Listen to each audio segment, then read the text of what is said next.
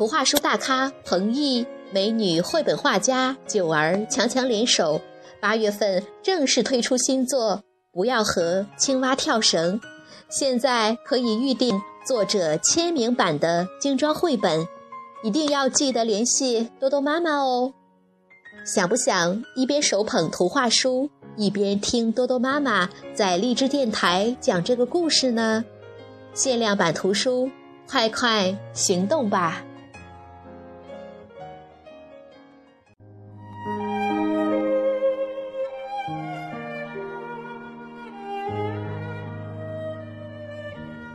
！Hello，各位亲爱的大朋友、小朋友们，你们好！我是皮克布克绘本王国济南馆的馆主多多妈妈。每天一个好听的绘本故事，送给爱听故事的你。今天我给大家推荐的绘本故事，是彭毅老师创作的第一部原创绘本故事，名字叫做。妖怪山，小朋友们，你们准备好了吗？下面就跟着多多妈妈一起走进极克布克绘本王国吧。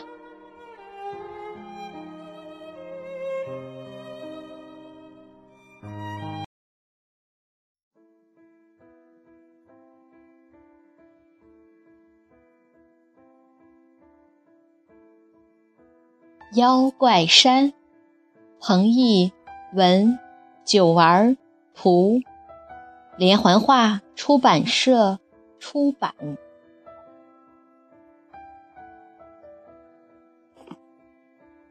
有四个小孩儿，两个男孩儿，两个女孩儿，他们都住在一个小村子里，他们是最好的朋友。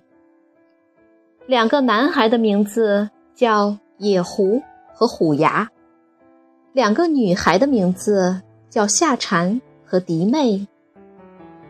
去年，他们四个人都是九岁。可去年的夏天，夏蝉失踪了，不见了，没有人知道他到哪儿去了，只有他的另外三个好朋友。直到，离村子不远有一座小山。小山不算太高，山上长满了茂密的树。村里人管它叫妖怪山，不是因为它长得像妖怪，而是山上的裂缝特别多，就像手掌上的纹路一样多。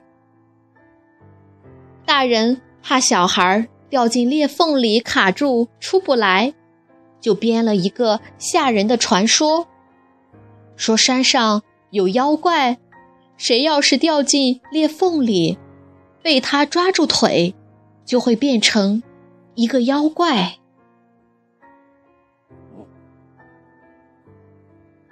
就在去年的暑假第一天的下午，又闷热。又无聊，野狐说：“咱们去爬妖怪山吧。”好啊，于是他们出发了。野狐走在最前面，他头发短短的，穿着蓝白条纹的衬衫。他一边走一边扔起好几个球来，在空中转圈圈。这叫连环抛球，可是野狐的绝招呢。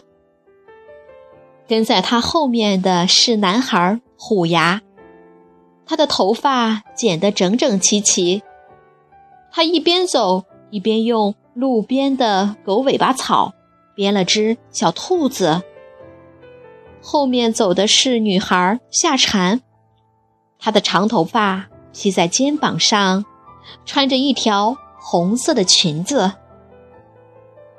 走在最后的是女孩迪妹。她梳根辫子，穿着带点点的裙子。她一边走一边在路边摘下一片好大的绿叶子，顶在头顶上，对着夏蝉做鬼脸。半道上，他们遇到了野狐的爸爸。听到孩子们说要去妖怪山，他张开大嘴吓唬他们：“去妖怪山，那你们可要当心啊！要是被妖怪抓住了，他会伸出长长的绿舌头，哧溜，哧溜的舔你们的脚，就像舔冰棒一样。”野狐他们又不是三岁小孩才不相信呢。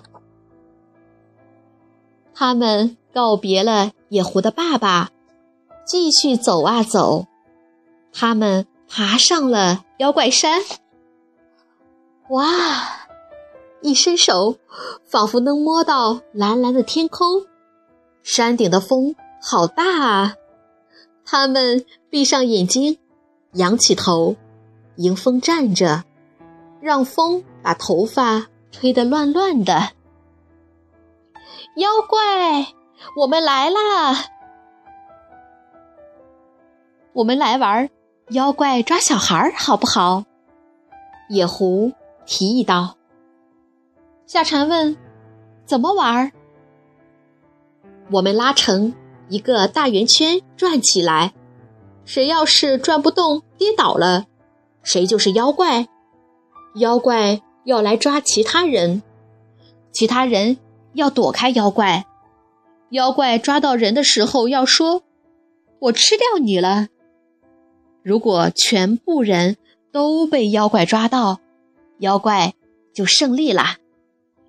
好啊，好啊，大家欢呼起来。于是，在山顶一片小小的空地上。他们四个人手拉起手，手拉手转圈圈，转出一个小妖怪。小妖怪，快快快，张开大嘴追上来！他们一边唱着自己编的歌，一边飞快地转起圈来。夏蝉先跌倒了。夏蝉是妖怪，野狐说：“呃，快来追我们吧！”可是夏蝉刚爬起来，还没追出几步，忽然一脚踩空，掉到了一道裂缝里。野狐他们停下脚步，回头一看，夏蝉正拼命地挥动着胳膊，冲他们。大声呼喊：“救救我！我的腿被卡住了，快把我拉出来！”这时，不知是谁喊了一声：“妖怪！是妖怪抓住了他的腿！”大伙儿一愣，一瞬间，他们好像真的听到了一阵“哧溜哧溜”舔东西的声音，这可把他们吓坏了。虽然他们很想救夏蝉，可一想到妖怪那长长的绿舌头，他们吓得连声音都发不出来了。他们丢下好朋友，没命的朝山下逃去。黄昏时，夏蝉爸爸带人找上山来了。野狐。指着那道裂缝，对夏蝉爸爸说：“夏蝉就是在这里被妖怪抓住的。”野狐爸爸生气地拍了他一下：“你在胡说什么呀？这个世界哪来的什么妖怪？”没人相信。后来，大人们找遍了附近的小山、田野、树林。和小河找了整整一个星期，也没有找到夏蝉。夏蝉真的就不见了。可是呢，就在昨天，也就是夏蝉失踪满一年的前一天，他们三个人——野狐、狸妹和虎牙收到了一封信，是夏蝉写给他们的。我是夏蝉，一年过去了，你们都长大了，又长大了一岁。野狐十岁了，狸妹十岁了，虎牙十岁了。我没有长大，因为妖怪没有年龄。我真的好想你们，你们想我吗？真的，我一点都不怪你们。又到了夏天，明天你们来妖怪山，我们把去年的那个游戏做完好吗？要是我赢了，我就能重新变回一个人类小女孩，就能回家了。我想回家。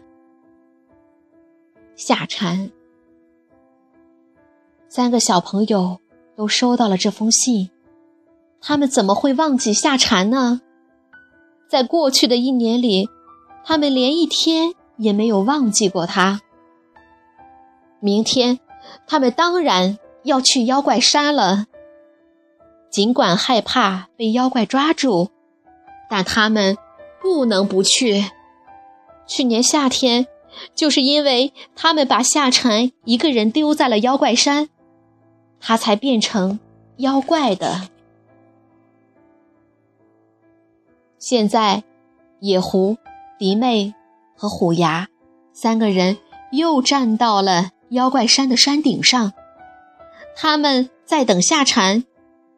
要四个人才能重新拉起去年夏天的那个圆圈。他们看看寂静的四周，怕得要命。连牙齿都抖得咯咯作响。夏蝉来了，它是从一道裂缝里飘出来的。它虽然还穿着去年的红裙子，可是它已经变成了一个绿眼尖耳的会飞的妖怪。它没有说话，就这么微笑着。轻轻地飘落到了他们面前。他一手牵起野狐的手，一手牵起虎牙的手，四个人拉起了一个大大的圆圈。他带头唱起了去年的那首歌：手拉手转圈圈。转出一个小妖怪，小妖怪，快快快，张开大嘴追上来！于是他们开始飞快地旋转起来。他们究竟转了几百圈呢？没人知道。反正他们越转越快，快到像要飞起来一样，连身后的景物都模糊了。接着，天和地似乎倒了过来。当他们能够看清四周的景物时，他们发现自己正躺在一个陌生的地方。夏蝉已经消失不见了。夏夏夏蝉，他们喊了起来。已经整整一年没有喊过这个名字了。他们费了好大的劲儿，才喊出了口。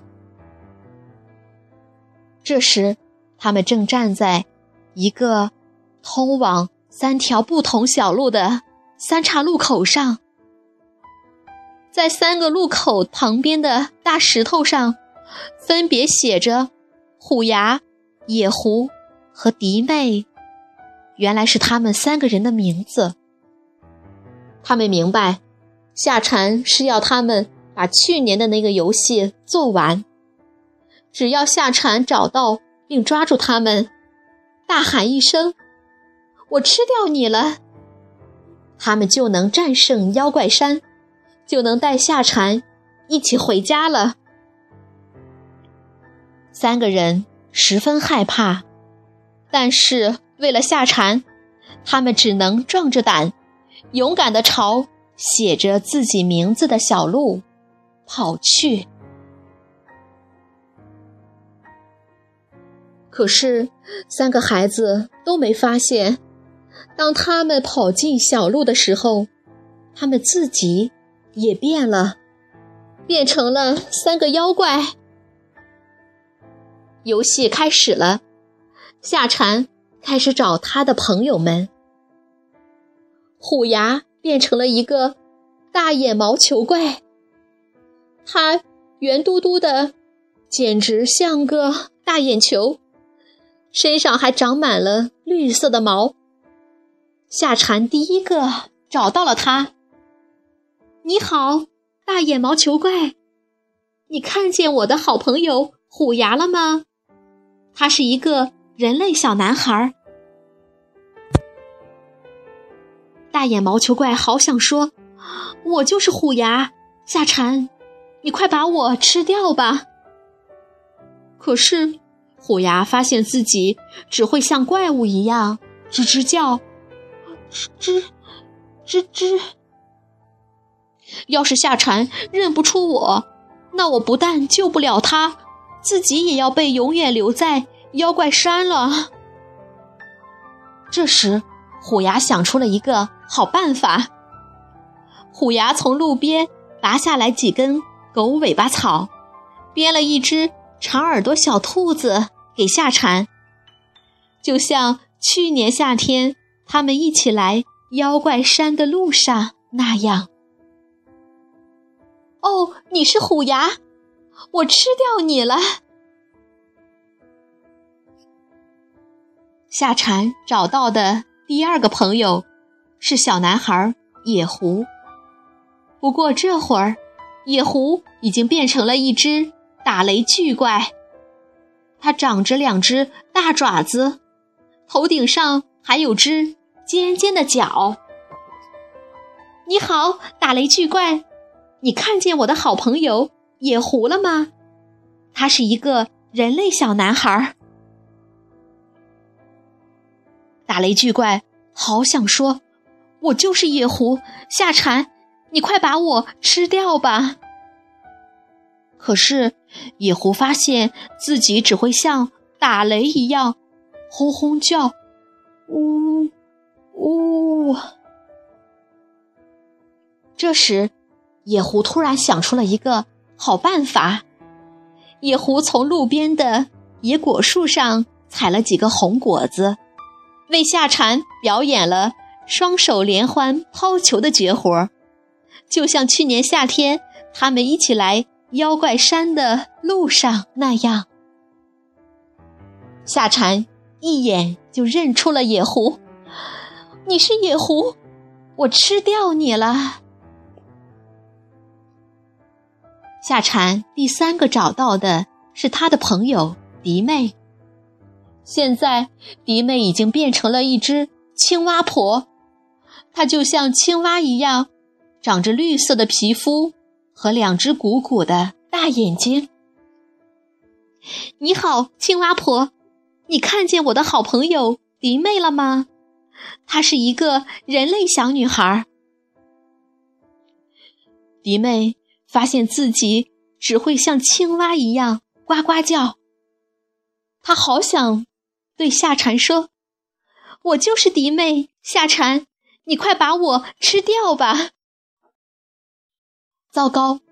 要是夏蝉认不出我，那我不但救不了他，自己也要被永远留在妖怪山了。这时候，迪妹想出一个好办法。迪妹从路边摘下一片大大的绿叶子，顶到头上，冲夏蝉扮了一个鬼脸，就像去年夏天他们一起来妖怪山的路上那样。夏蝉一眼就认出了迪妹。你是迪妹，我吃掉你了。三个朋友都被抓到了，游戏终于结束了。虎牙、野狐和迪妹变回了原来的样子，夏蝉也终于变回了一个人类小女孩。他们四个小朋友紧紧地拥抱在了一起。在下山回家的路上，野狐、迪妹和虎牙对夏蝉说：“夏蝉，对不起，那天我们太害怕了，我们丢下你，逃下山去了。”夏蝉摇了摇头：“换作是我，我也会吓得逃下山去的。”说完，他就第一个欢快地朝山下冲去。那一天的晚上，夏蝉跟小朋友们回到了家。夏蝉的妈妈和爸爸紧紧地把夏蝉抱在了怀里。三个小朋友要离开他家的时候，夏蝉对他们说的最后一句话是：“谢谢你们，我三个最好的朋友。”